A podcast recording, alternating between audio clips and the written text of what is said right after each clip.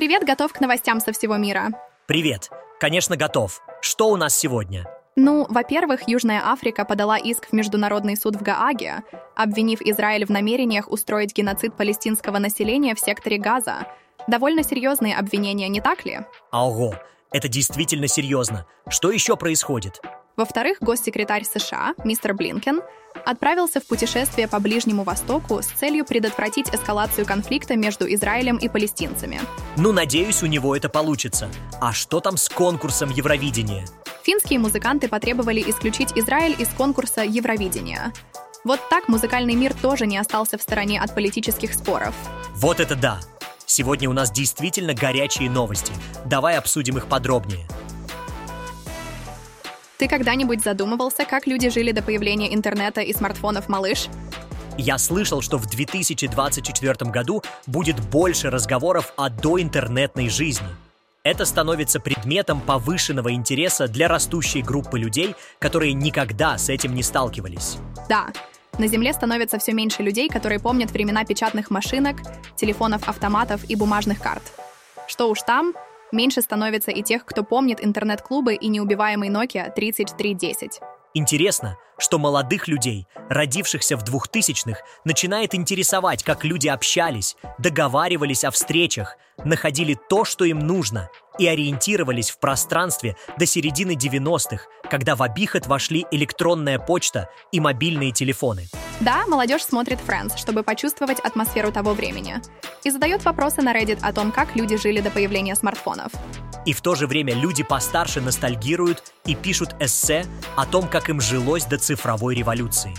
Людей, родившихся и повзрослевших до начала интернет-эпохи, называют Digital Immigrants или Last of the Innocents, последние из невинных.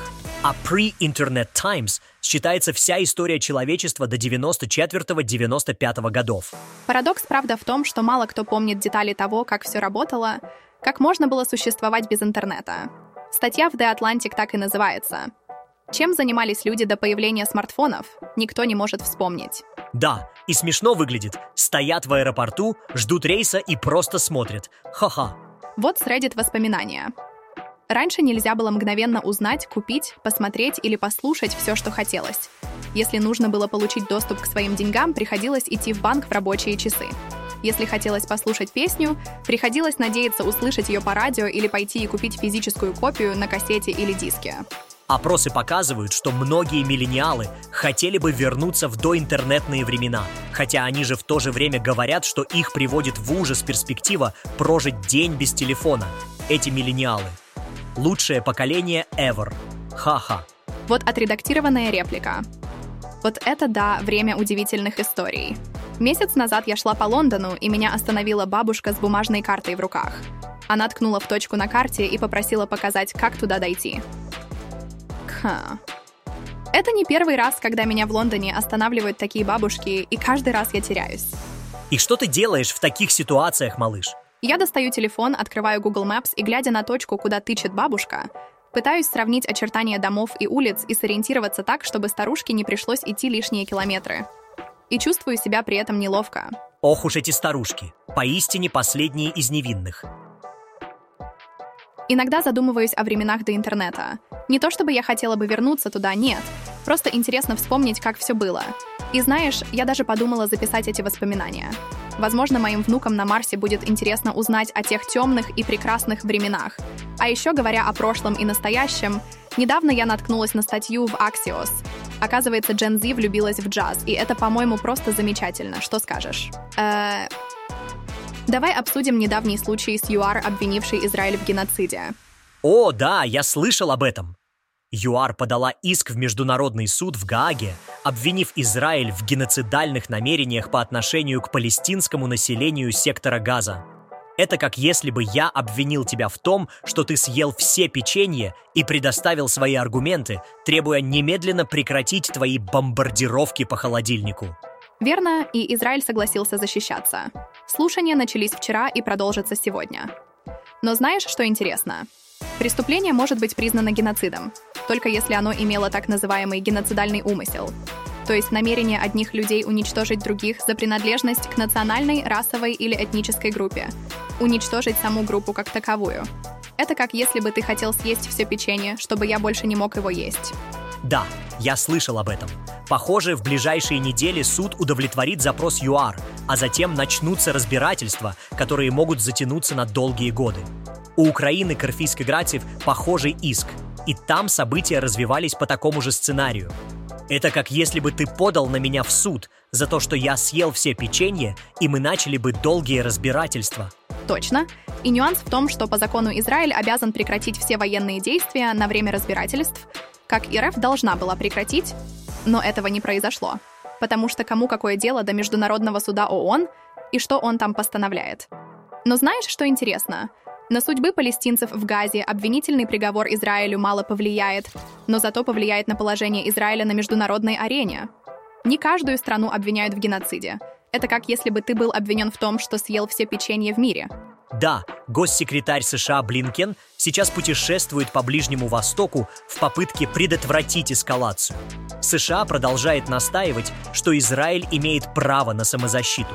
На встрече Нетаньяху и Блинкен обсуждали дальнейшие этапы войны с Хамас, и речи о прекращении военных действий не было. И вот здесь стоит вспомнить цитату посла Саудовской Аравии в Великобритании.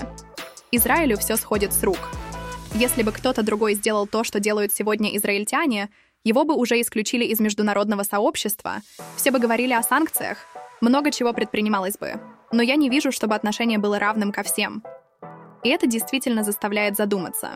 И еще интересный факт. Финские музыканты потребовали исключить Израиль из конкурса Евровидения. Это действительно показывает, как ситуация влияет на международное сообщество. Это как если бы ты был исключен из клуба любителей печенья за то, что съел все печенья. Ты слышала, что из Белгорода планируют эвакуировать 1300 детей? Да, я слышала. На днях 93 младших школьников в сопровождении 20 учителей и медработников эвакуировали из Белгорода в детский лагерь в Воронежской области. На три недели, а там посмотрим. Интересно, почему они решили уехать? На Euronews вышел короткий репортаж, в котором маленький мальчик объясняет, почему решил уехать из дома в Воронежскую область. «Я всегда с родителями, братом и с дедом. Я хочу от них как-то отдохнуть. И от бомбардировок». Ого! Иногда родственники хуже бомбардировок. Но мальчик совсем маленький, конечно, и не понимает, что это правда только в переносном смысле.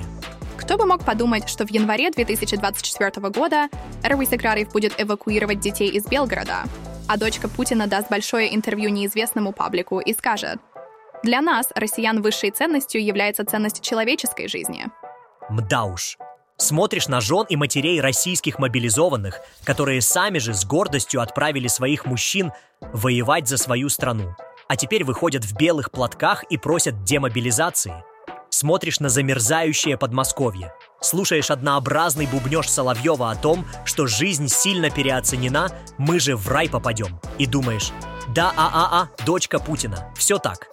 Вы с папой и его друзьями очень цените человеческую жизнь. То ли еще будет. Да, дочь Путина все чаще появляется на публике, и складывается впечатление, что, как и Ким Чен Он, Путин решил готовить наследницу престола. Ты слышала о ситуации в Тайване? Вот отредактированная реплика. Новый год начался, и я уже жду очень плохих новостей. Новых очень плохих новостей вдобавок к существующим плохим новостям. Я не малыш, но продолжай, что там происходит? Извини, мой юный друг. Ну вот, статья BBC начинается так. Если Китай решится применить силу, всему миру угрожает самый разрушительный кризис 21 века, последствия которого рискуют затмить ущерб и от российского вторжения в Украину, и от пандемии ковида, и от мирового финансового кризиса 2008 года. Это звучит серьезно. Ты думаешь, что Китай решится? Если Китай решится на это, то расскажу об этом читателям подробнее. Но пока он не решился, не буду. Но как бы ужасно это ни звучало, но когда, если не сейчас? Все сошли с ума. Так почему бы ему не напасть на Тайвань? Идеальный тайминг. Это звучит как идеальный тайминг. Но давай надеяться, что все обойдется. Переключаясь на тему международной политики, давай обсудим ситуацию с Навальным. Ты слышал последние новости? Да, я слышал. Навального приговорили к 19 годам тюрьмы и перевели из колонии строгого режима в колонию особого режима. Во время этапирования О нем три недели ничего не было известно, а потом он внезапно появился за полярным кругом в колонии «Полярный волк» в поселке Харп на Ямале. Это как в том сериале про побег из тюрьмы, только в реальной жизни. И что он заявил на суде? Ваша честь, ну слеза, слеза течет по моей щеке. Так я рад вас видеть всех. Мой родной Ковровский суд, мои родные дорогие ответчики, родные защитники и родной секретарь. Я очень рад вас видеть. Условия содержания. Тьфу-тьфу-тьфу. Камешек в ваш огород, уважаемые ответчики. Тут лучше, чем в ИК-6 во Владимире. Это как в том анекдоте, когда человек попадает в ад, но находит в этом положительные стороны. Это Навальный. И внезапно стало как-то спокойно от того, что не все меняется, не все рушится и ломается, не все становится непредсказуемым и двусмысленным, мрачным и безнадежным. Кто-то сохраняет себя, свои принципы, чувство юмора, несмотря ни на что. Это воодушевляет и дает силы смеяться в лицо темноте и идти через нее, потому что if you are going through hell, keep going. Навальный – хороший пример того, как можно сохранять свои принципы и чувство юмора, даже находясь в очень сложной ситуации. Это как в том фильме, где главный герой, несмотря на все преграды, продолжает идти вперед и бороться за свои идеалы. Знаешь, говоря о Навальном и его умении находить позитив в самых трудных ситуациях, это напоминает мне историю о моей дочери и ее забавных вопросах и высказываниях. Она всегда старается изучать новое и остается позитивной, несмотря на все трудности. Вот послушай. О, это звучит интересно, рассказывай. Она всегда задает мне вопросы, которые заставляют меня задуматься. Например, она спрашивает, «Мама, представь, что ты идешь рыбачить и ловишь рыбу. Или «Мама, космос изучен больше, чем океаны». Иногда она говорит о технических вещах, как «Мама, вертолеты могут парить над площадками для посадки, а самолеты нет». Иногда она задает вопросы о животных.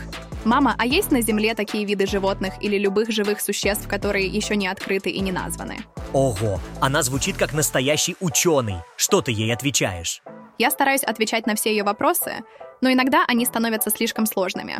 Например, она говорит о своем друге Джейвоне. У Джейвона теперь есть оправдание, когда он может напасть на кого угодно, но его нельзя атаковать. Он сразу начинает кричать «У меня сломана нога! У меня сломана нога!» и добавляет «Мне кажется, Джейвон остался шалуном. Он не изменился после праздников». Она звучит как настоящий судья. И как ты справляешься с этим? Я считаю, что в целом пока все довольно неплохо и могло быть намного хуже. Учиться писать на русском, правда, времени у нас нет, но читает она прекрасно. Сейчас упорно продирается через Робинзона Круза и парочку библиотечных энциклопедий. А я рядом с ней продолжаю бороться с The Prophet Song Линча. Чувствую, не дочитаю. Ты настоящий герой. Я уверен, что ты справишься. Future Star. Спасибо всем, кто поддерживает мой проект «Экспрессо». Если вы хотите присоединиться, вы можете сделать это ежемесячно через Patreon или Boosty, или же единоразово через PayPal или Revolut. Особая благодарность тем, кто остался со мной в 2024 году. А, я чуть пропустила технологическую выставку CES 2024. Обычно я всегда ее люблю, но в этот раз как-то не сложилось. Я нашел две статьи на Wired, которые тебе могут быть интересны. О, это звучит интересно. Рассказывай. Я нашел две статьи на Wired, которые тебе могут быть интересны. Во-первых, есть статья «The 10 Coolest Things We've Seen So Far at CES 2024». Там рассказывают о 10 самых крутых вещах, которые показали на выставке. Например, новый робот-повар, который может готовить блюда по твоим рецептам. Вау, это звучит впечатляюще. А что еще? Во-вторых, есть еще одна статья Dined More of the Bizarre and Wonderful Things We've Seen at CES 2024. Там рассказывают о девяти более странных и замечательных вещах, которые показали на выставке. Например, виртуальные очки, которые позволяют ощутить запахи в виртуальной реальности. Это просто невероятно. Надо будет обязательно почитать. А еще я слышала, что в марте на Netflix выходит новый сериал. Ты об этом слышал? Да, я слышал об этом. Но давай сначала обсудим CES 2024, а потом перейдем к Netflix. И, кстати, знаешь, что самое смешное в этих виртуальных очках? Они позволяют тебе ощутить запахи, но не позволяют тебе их выключить. Представляешь, как это может быть странно? Чотрисар. Переключаясь с виртуальной реальности на Netflix и хочу поделиться с тобой, мой юный гений, одной интересной новостью. В марте там выходит сериал Three Body Problem по роману Люцисиня «Задача трех тел». Это научно-фантастический роман, который получил множество наград и восторженных отзывов. О, это звучит интересно. Это та книга, которую ты мне рекомендовала, верно? Она о том, как пришельцы пытаются захватить Землю, правильно? Да, именно она. Мне эта книга очень понравилась, и я уверена, что сериал будет не менее захватывающим. Ведь его создают продюсеры «Игры престолов», так что можно ожидать множество неожиданных поворотов и эпичных сцен. Ну, март еще далеко, но я уже в предвкушении. Я уверен, что сериал будет захватывающим, учитывая, насколько увлекательным был исходный роман. Ты прав, мой маленький энтузиаст. Но помни, что не все, что блестит, золото. Не знаю, буду ли я смотреть сериал, но надеюсь, что он будет стоять того. Ты всегда говоришь, что надо пробовать новое. Давай посмотрим вместе. Ха-ха, ты всегда умеешь убедить меня. Ладно, договорились. Но только если ты обещаешь не спойлерить мне сюжетные повороты. Я вот недавно наткнулась на интересный тренд в ТикТоке, называемый Sludge Videos. Ты в курсе, что это такое? Не, не слышал. Это что, видео про грязь? Ну, интересно, что за тренды сейчас ходят? Ну, в некотором роде. Сладж в переводе с английского означает «грязное снежное месиво», «каша», «слякоть». Но в данном случае это видео, которое состоит из множества других видео. Звучит как-то странно. И что в них такого интересного? Это как смотреть на кашу из разных видов супа? Ну, это как ироничная реакция интернета на растущую потребность людей в стимулах, которые бы полностью заполняли собой внимание. Просмотр таких видео — это как медиа-мультитаскинг на максимуме, потому что ты не знаешь, куда смотреть и стараешься смотреть сразу все. Мне кажется, я бы просто запутался. Честно говоря, после 30 секунд у меня начала расти тревожность, и я почувствовала подташнивание. Некоторые говорят, что им такое нравится. Более того, они не могут остановиться и зависают на подобном контенте. Но я, видимо, слишком нежная для такого. Ну, мне кажется, я бы просто запутался. Ариан. Так, мы уже поговорили о Sludge Videos. Теперь давай перейдем к более странной теме. Ты когда-нибудь слышал о мошенничестве, связанном с оплодотворением, мой маленький Шерлок? Что? Невероятно! Это вообще возможно? О, да! Вчера я наткнулась на историю об индийской мошеннической схеме. Они предлагали мужчинам работу по оплодотворению женщин. Звучит не пыльно, правда? Как будто предлагают работу супергерою. Как это вообще работает? Ну, вот как это работает. Есть одинокие женщины, которые хотят оплодотвориться, и нужны мужчины, готовые сделать это за большие деньги. Но сначала нужно оформить некоторые документы. Справки и доверенности, разумеется, за деньги. А потом они обещают выслать адрес гостиницы и номер комнаты, в котором вас будет ждать женщина, желающая оплодотвориться. И переведут на ваш счет кругленькую сумму, разумеется. Звучит как сюжет для нового боевика, правда? И это действительно работает? Люди на это ведутся? Да, схема работала. И я думала о том, что жертвы мошенников на полном серьезе не знали, что не так-то просто успешно оплодотворить женщину. Это как покупать билет на Луну, не зная, что там нет кислорода. Это действительно забавно, но и жалко этих людей. Ах, да. Но давай перейдем к более приятной теме. Забудем про бутерброды, в эту пятницу только брускеты, овсяные лепешки. И, конечно, без мошенничества. О, звучит вкусно. Но я все еще не могу забыть про эту историю.